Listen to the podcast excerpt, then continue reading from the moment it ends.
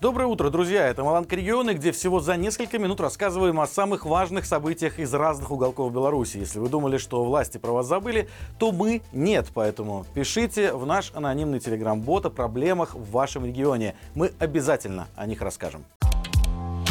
Во время очередной облавы в Лиде силовики задержали 8 участников местного чата Лида-97. Провластный телеграм-канал опубликовал видео рейда, а также покаянное видео двух человек. Всех задержанных выстроили в линейку и на камеру заставили сжечь бело-красно-белый флаг.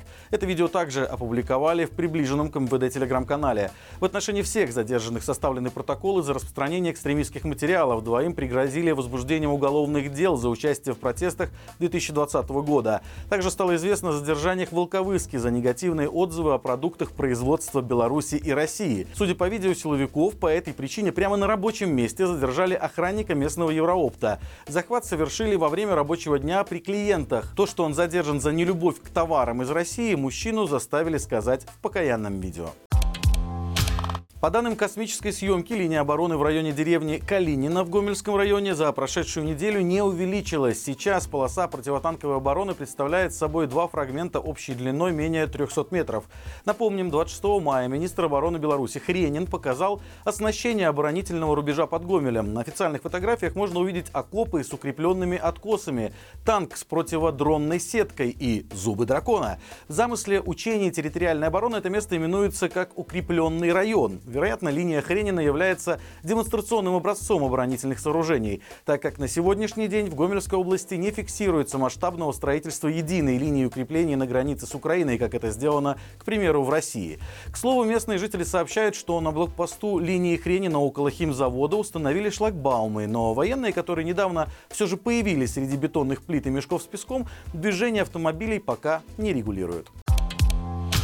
Светлогорский завод электродов приобрел российский инвестор, который зависит от европейских технологий. Магнитогорский электродный завод занимает 11 место в России по объемам продаж в своей отрасли, значительно уступая лидерам рынка.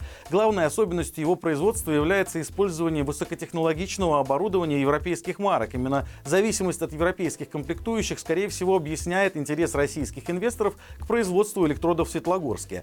Основным владельцем магнитогорского предприятия является Анатолий Кузнецов. Ему принадлежит еще один из предприятий. Активы бизнесмена оцениваются в 32,5 миллиона долларов.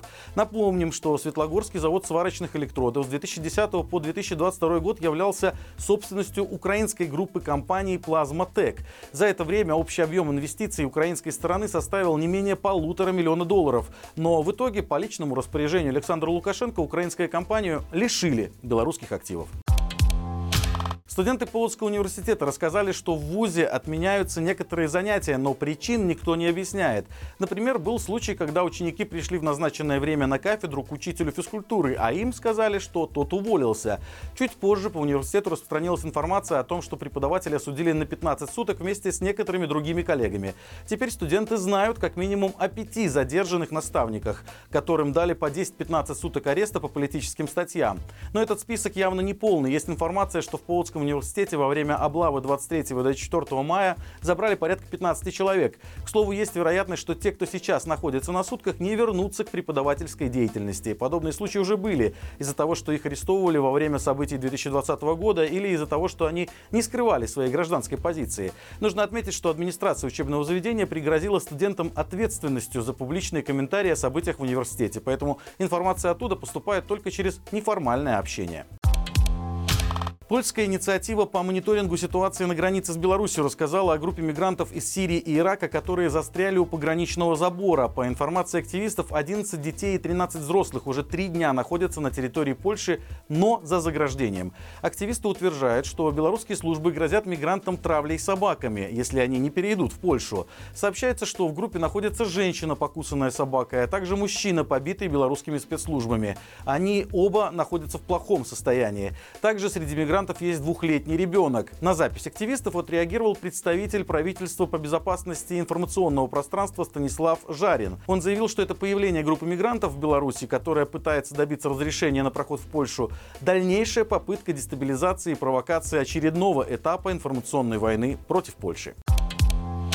И это все на сегодня. Напомню, что на нашем канале вышел новый выпуск «Народ спросит», в котором поговорили с экспертами, возможен ли в Беларуси военный прорыв, к чему приведет включение печатного денежного станка и какая организация реально может привлечь Лукашенко к ответственности за преступление. Ссылка, как всегда, в описании. Напомню, также про лайки, комментарии, подписку. Именно благодаря вашей активности нас видят многие. До встречи завтра и живи Беларусь!